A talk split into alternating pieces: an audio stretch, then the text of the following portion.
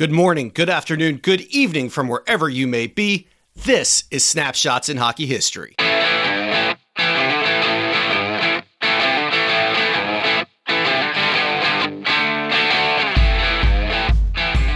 And happy Thursday. Welcome to another episode of Snapshots in Hockey History, where we relive the hockey highlight reel. My name is Brett Small. Getting the business out of the way first, Snapshots in Hockey History is a listener-supported podcast brought to you free of charge every single Monday and Thursday at 8 a.m. I will never ask you for $1 out of your pocket for this podcast.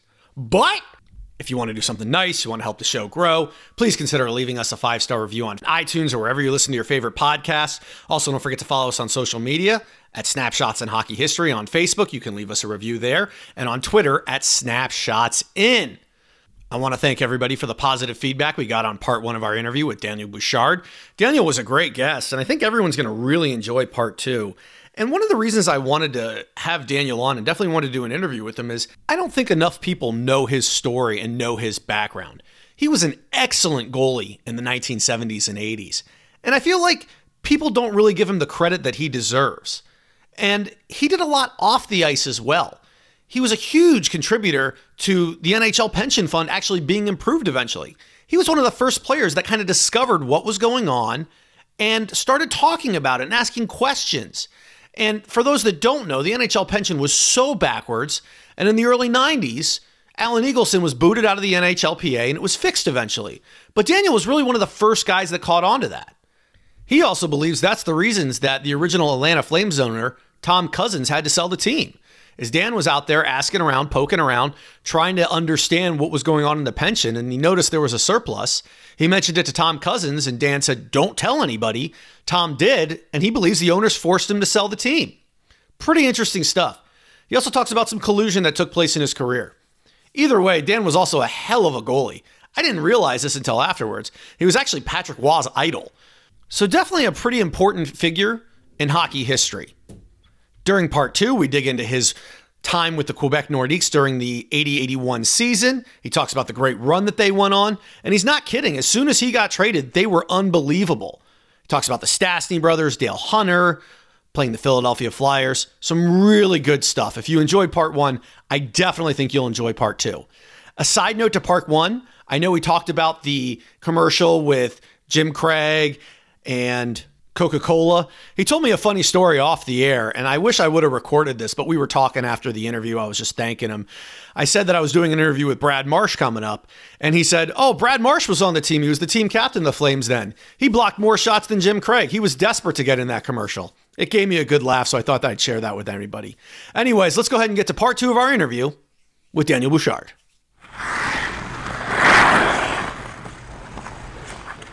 So before we get on to Quebec, because I really want to talk about, you had a heck of a run with Quebec. There was one name that kept coming up that you mentioned just now, and that was Cliff Fletcher.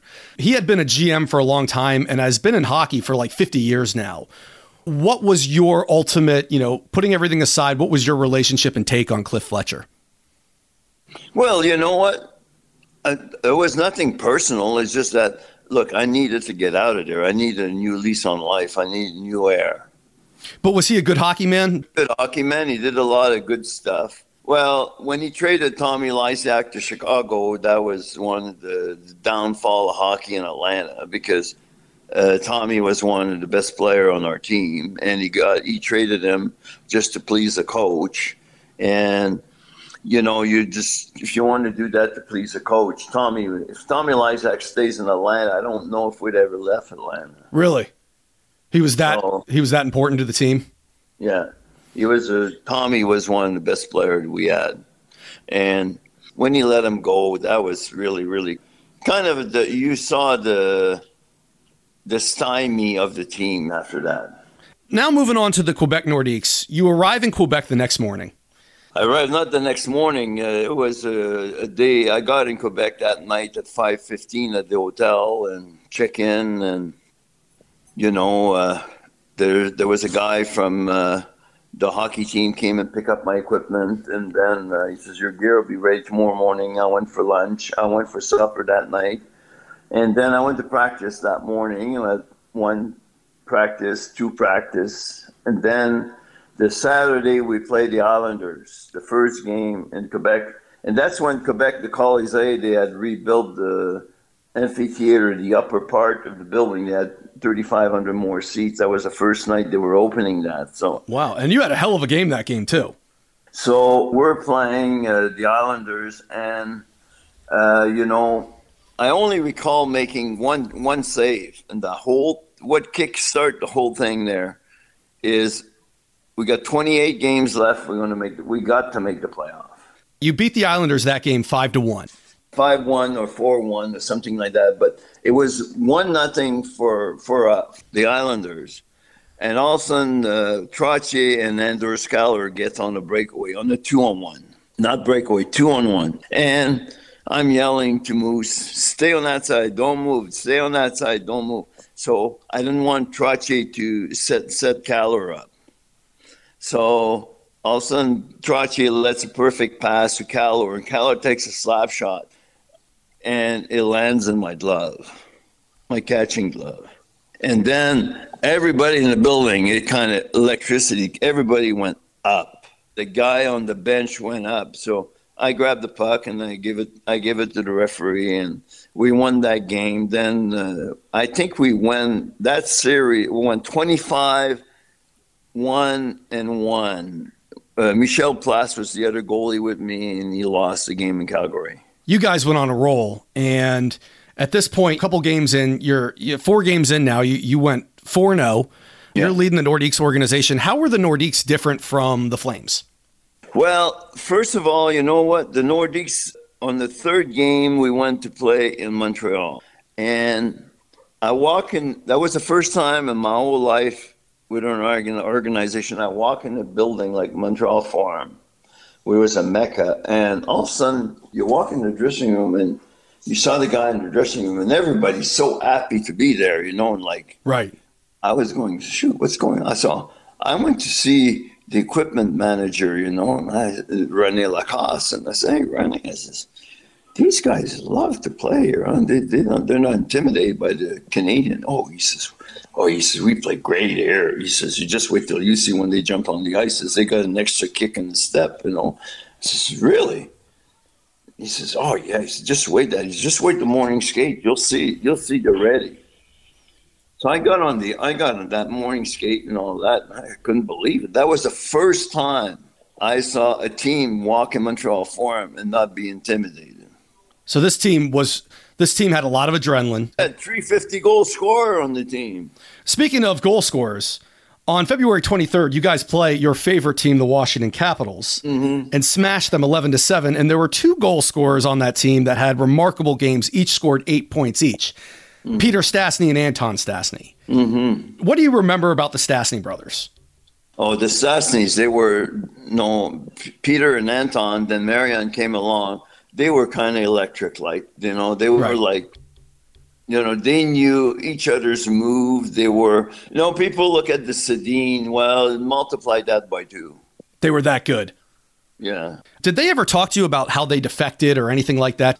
I knew some of the story, and I knew Gilles Léger. I knew how they did that. And it was, you know, it was very critical. Their old family were pushing them out for them to go away, The family knew that they could be put in jail, do everything, but they were all committed. And that's why when they were on the ice, they had a huge responsibility. They always remembered their family behind. You thought that was a driving force behind them. Could you tell us a little bit about the story that you remember hearing about with that? I mean, it sounds like that their family, they did this for their families, and it was a lot of pressure on them at the time. Oh, yeah, they did this, and it was a lot of pressure because when you leave a communist country, the families behind, they get completely estranged. They get put away, they get isolated, they get all kinds of stuff. March 24th, the Nordiques and the Canucks played to a 3-game tie. This game had quite a bit of publicity surrounding it because of Dave Tiger Williams made some anti-French comments before the game. Yeah, and he says the frogs. Right, We don't hear a lot about Tiger Williams now, Dave Tiger Williams. What were your memories of playing against him over the years? No, he was a competitor. He was kind of a loose wire, you know. But the whole idea was he was always trying to get his team going. He was always, even when he went to Toronto, he was always a guy trying to get the team going. He was, you know, he was a very, very good competitor, you know. Absolutely. And just a few days later, played the Montreal Canadiens for the first time. Mm-hmm. And the Quebec Nordiques had just been in the league only a couple of years, coming from the WHA. But did you start to see the signs of that rivalry between Montreal and Quebec? It was so electric, you know, because it was the country town coming to town, you know. Right. And it was in the province. It was 6 million people.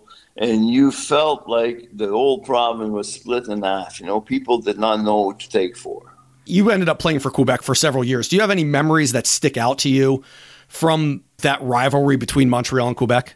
Oh, yeah, it was bad. In the summertime, one time I was in the elevator with my mom in Montreal in the department store, and the people start to yell at me and her, you know, and you bum, you're not allowed to be in this town and this and that.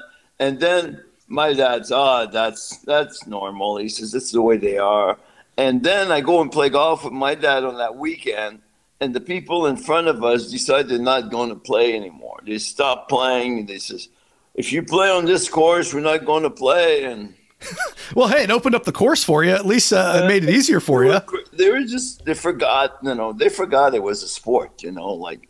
So when I saw that they didn't want to play, I walk around. I went to the hole in front of them. There was two holes in front of them. We continue and all that, and there's nothing you could do about that. It was really, really a crazy, crazy rivalry. But it was really two breweries. You know, it was O'Keefe and Molson they were fueling the whole thing. Molson was the owner of the Montreal Canadiens. How did O'Keefe tie into it? O'Keefe owned the Nordiques. Oh, so they were actually the owners. I thought it was... No. It was O'Keefe. I don't know why. I thought Marcel Aubut... He was the president, but O'Keefe owned the team. Did Marcel Aubut at some point own part of the team? Well, he had some kind of ownership, like a percentage. But that was years later, right? On the sale. He only had ownership on the sale. Then the company called Kanan Manak bought them. Gotcha. And that's how Aubut got his share. He was their lawyer. Got it. After you guys beat the Montreal Canadiens, you have had an unbelievable run. The team's 19-5-5. You unfortunately snap a 11-game unbeaten streak when you lose to the Hartford Whalers. Was Gordie Howe still on that Whalers team? No. Okay. Did you ever play? I'm sure you played against Gordie and Bobby Hall. Oh, yeah. I play with Gordie because I play against Gordie in Atlanta. Our last season in Atlanta, 79-80, we played in Hartford, and Gordie got a shot from the point. It was coming at me. I went to catch it, and Greg Fox tipped it right before I catch it, and he tipped it in the net. And the coach came in the room and didn't scream at me. He says, Danny was going to catch it barehanded, and he says, there you were, you go and put your stick there and knock it in the net. Why don't you go and ask Gordie for his autograph? So that was kind of the joke of the... Yeah, that was the 78-79 season. I'm just curious, you hear about Gordie Howe, you hear about Bobby Hall. You were a goalie in the 70s and 80s where I think you started wearing the fiberglass mask, and then you switched over to the cage. Who was the hardest shot you ever faced?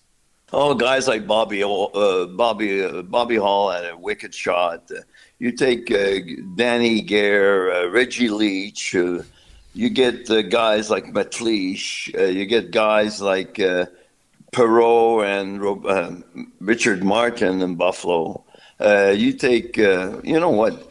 One year we had, when I went to Team Canada in '76. You know, that training camp was brutal. They had 15 goal scorer, and they had five players. They got three defensemen that had close to 100 points. So you must have just been getting, you know, rockets thrown at you left and right. Yeah, but that's no, the talent was so contained, you know, in the small league. Well, it was all so concentrated, it seems like. It was concentrated. You know, you look at hockey then, and you look at hockey now without the blue line and without grabbing a guy going to the net. And shoot, that would have been murder. We would have got killed. So the final two games of the season are against the Toronto Maple Leafs. You end up having a home and away series with them. And the Toronto Maple Leafs are kind of a mess during this period. Harold Ballard's the owner.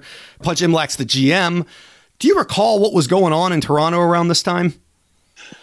No, it was always an inside out because, you see, the Maple Leaf Garden was like a little enmity in Toronto, you know. It was kind of nobody could go over there and tell him. You know, Ballard always was a very different owner. Ballard was almost like the Finley. You know, the guy that owns Oakland A's. Oh, yeah. Charlie O. Finley. He was like the Charlie O. Finley of hockey. That's who Ballard was. So you end this great season. You're living in Quebec now at this time, and you're getting ready to go into the playoffs where you'll play the Philadelphia Flyers in the first round. Mm-hmm. You talked about McLeish's slap shot. Mm-hmm. What was the feeling going into the playoffs among the team? What was the strategy to be able to shut the Flyers down? Well, you know, we went in the playoff kind of backwards a little bit. You know, we had injuries. We had the three defensemen with bad injuries, knee tapes, and all that. And I had got run the game before last into the net where that's when I had my neck problem. But still, we went in there and they said, "Hey, we're going to go. We're going," and we went 5 games with them. You end up going 5 games with them. The first game is an 8-5 offensive slugfest. You guys end up losing this. Bill Barber has a... It's like the last shot win. It absolutely was the last shot wins. Bill Barber has a hat trick, and Bobby Clark is playing on that team as well. The Flyers are kind of in a transition period at this point, but were they still the bullies of the 70s, or they kind of transitioned out of that? They had Holmgren, and they had the Rat. And you see, in that series, there was a fight in that game, and I got bit by the Rat. Whoa, you got bit by the Rat, Ken Linesman? Yeah, there was a fight, and there was something like 6'3" and he hit somebody from behind, and as soon as he turned around, I jump on him, and it caused a little ruckus. And then Holmgren ended up jumping on me, and he says, let him go. And I said, I'm not letting him go. I says, he's biting me. And he, what do you mean he's biting me? And he bit me all the way. He broke all the skin. I had to get a tetanus shot. Oh, man. You know, and, you know, Holmgren says, what do you mean? But he says, well, take your fingers out of his eyes. If he doesn't let go of his bite, I said, I'm going to push his eyes through his head, you know. And he told him, let him go. So he's the one that actually pulled my hand out of his mouth, you know. Oh, my gosh. That's how crazy it was, you know. I'm sorry. Game 1 was 4-6. It was game 2 that was 8-5. Game 3, you guys shut the Philadelphia Flyers out. They put up 14 goals in the prior 2 games. What did you guys do differently in game 3? Well, first of all, we were able to adjust our lines, you know, to their lines. And that was the difference. So it almost was coaching made the big difference in that game. Well, the coaching, because, you know, our third line and fourth line was a huge gap between them and us. Makes sense. So game 4 is on April 12th, and Dale Hunter scores a goal in overtime to tie up the series 2-2. Yeah. Dale was a rookie then, and I feel like everybody that plays with Dale has some sort of Dale Hunter story. Hunter was one of the best competitor I've ever seen. Did you know him at all off the ice? Yeah, I knew him off the ice, and off the ice he was... You know, pretty quiet. I didn't hang around.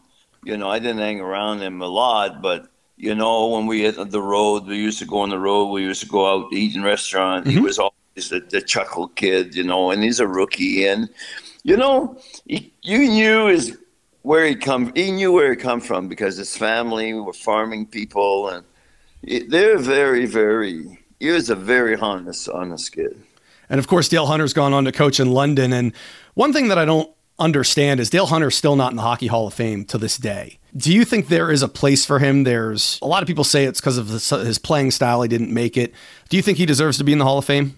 Well, Dale Hunter deserves to be every bit for what he gave hockey. He won Memorial Cups. He always was a winner. Yeah, he won everywhere when he went on to coach. He went on to be not being in the Hall of Fame me not being on Hall of Fame, you know, is very, because I went against the league with when 1991 we fought the league to get the money back from the owners, and that was out. Like, I was a guy behind it, but and also when I re-signed my contract with the Nordiques, well, we caught the league under collusion, and that was my. That was my blacklist. Yeah, you were done after that. I was done. Yeah.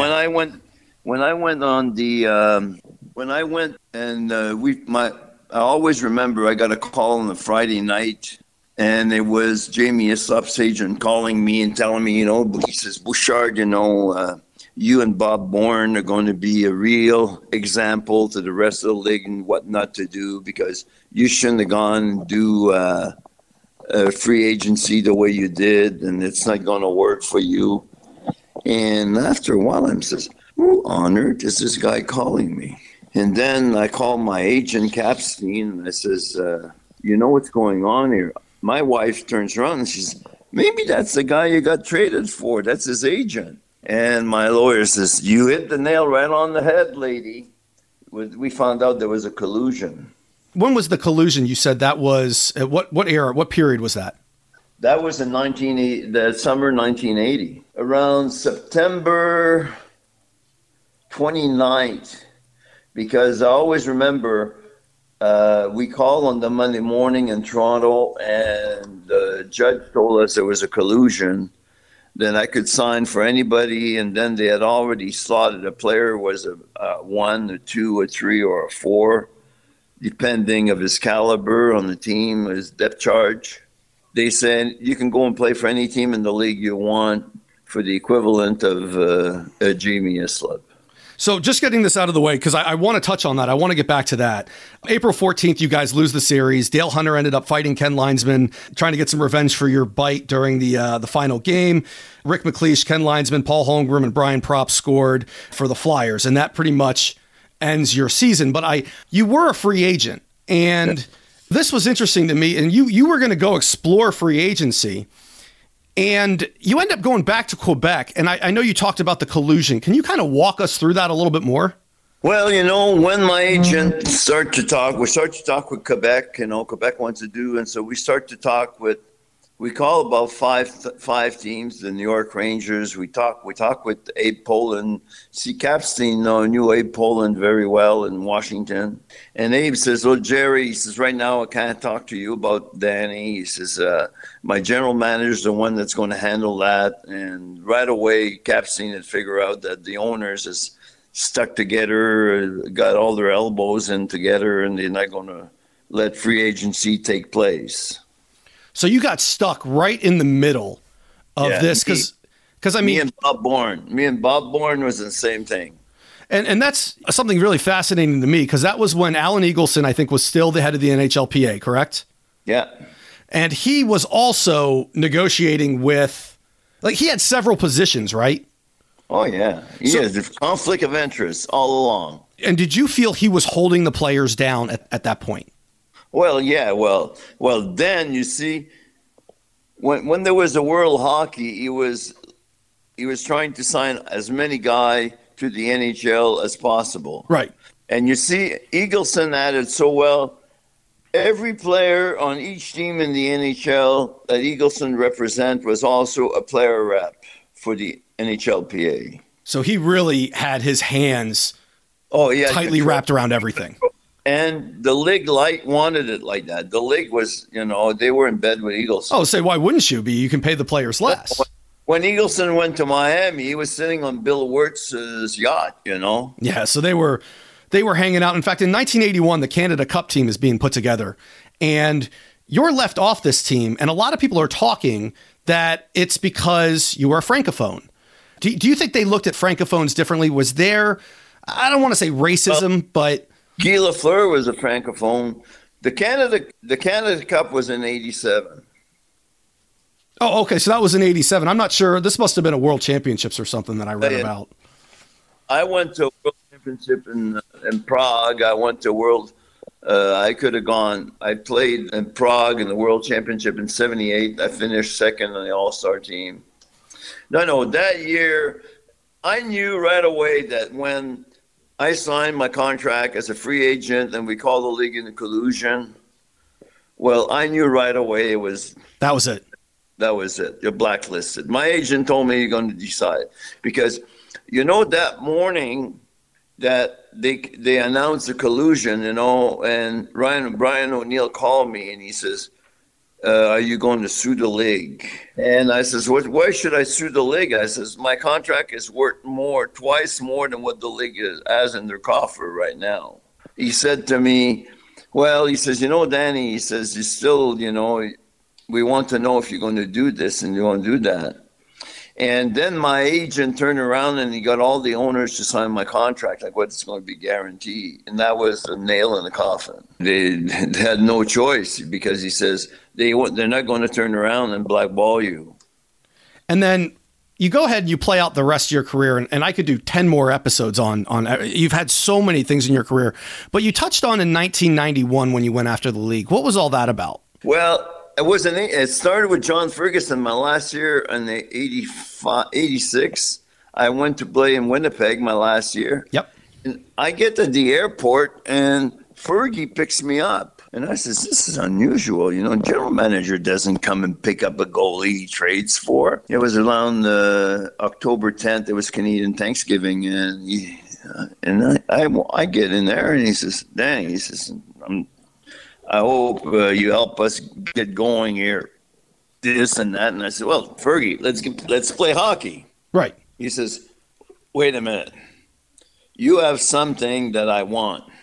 He says, look, the Rocket is making, $7,000. Pocket Rocket's making $9,000 pension plan. He says, apparently you got all the numbers on the league stealing money. Oh, I says, yeah, but I says, look. I'm going to take care of that when my career is over. I'm not going to do that right now. I says, I've already been blackballed since I signed my contract. And I says, which you'll never see. And he said, what do you mean? So he goes back to the rink the next day, and he comes to me, and he says, what the hell is wrong with your contract? You know, the owner says, I can't see my contract. The controller says, nobody sees your contract. I says, because it's signed by all the owners. Because I caught there was a collusion between Quebec and Calgary on Jamie Eslip's contract. He says, Quebec guaranteed the Eslip contract too. He says, what a bunch of fools. He says, that's not your fault. I says, well, I create a precedent. You absolutely did. So he says, well, I want all those numbers. I says, Fergie, at the end of the season. So at the end of the season, we were playing for the playoffs, and we had to go to LA, we had to win two of the last four games of the season. And I hadn't played for about 3 weeks. And all of a sudden, Fergie comes over to me and he fired Barry Long. And he says, look, he says, is your ankle okay? I said, my ankle's fine. It's never been hurt. He said, what's going on? Well, I said, they wanted me to start cause some ruckus so Barry Long could be fired. You know, because he did not want to resign. He had 2 years left in his contract, and I says, I respected that. I didn't say anything. From there, Ferguson told me, he says, Danny, I'm going to do something with you. He says, what? He says, if we make the playoff, I'm not going to buy your contract. And I didn't say anything. And at the end of the season, we ended up making the playoff. He calls me a week after the season's over, and he says, you know what? He says, I didn't buy your contract and all that. I said, you couldn't buy it anyway, Fergie. It's guaranteed. And he looks at me. And what do you mean it's guaranteed? I says, well, ask your owner. I says, show it to you. And he told me he never showed it to him. So he says, what are you going to do now? Then that next year I went to training camp. And at training camp, that's when I found out Dan Maloney was a big Eagleson guy. He was one of his players.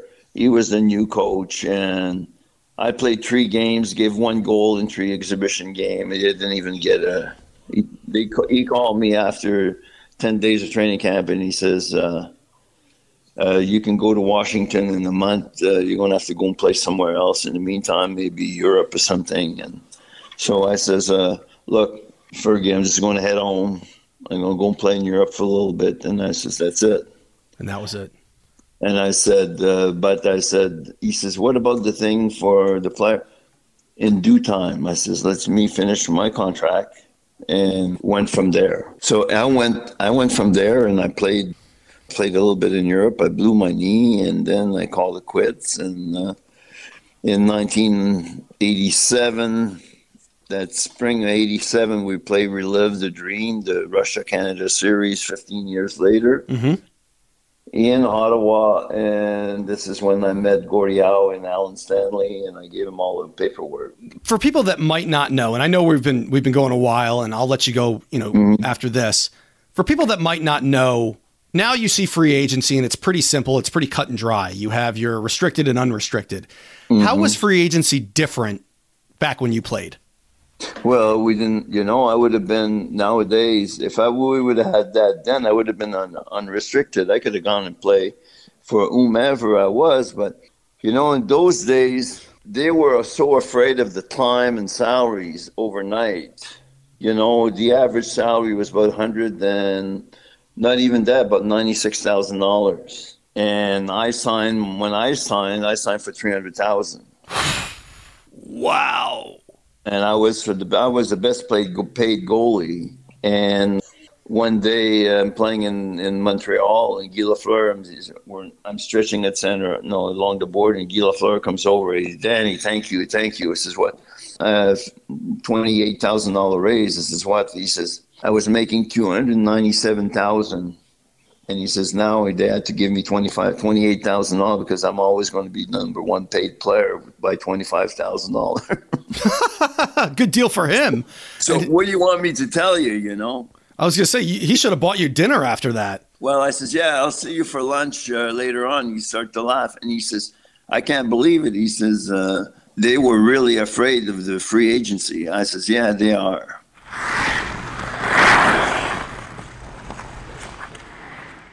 Dan definitely had a pretty interesting career, both on the ice and off the ice. It's interesting what he says about the Hockey Hall of Fame, and that's why he believes he'll never be in there. I don't know, to be honest with you, but I'm really glad he came on the podcast and we were able to kind of relive his hockey highlight reel a little bit and chat about his time with the Flames as well as with the Quebec Nordiques.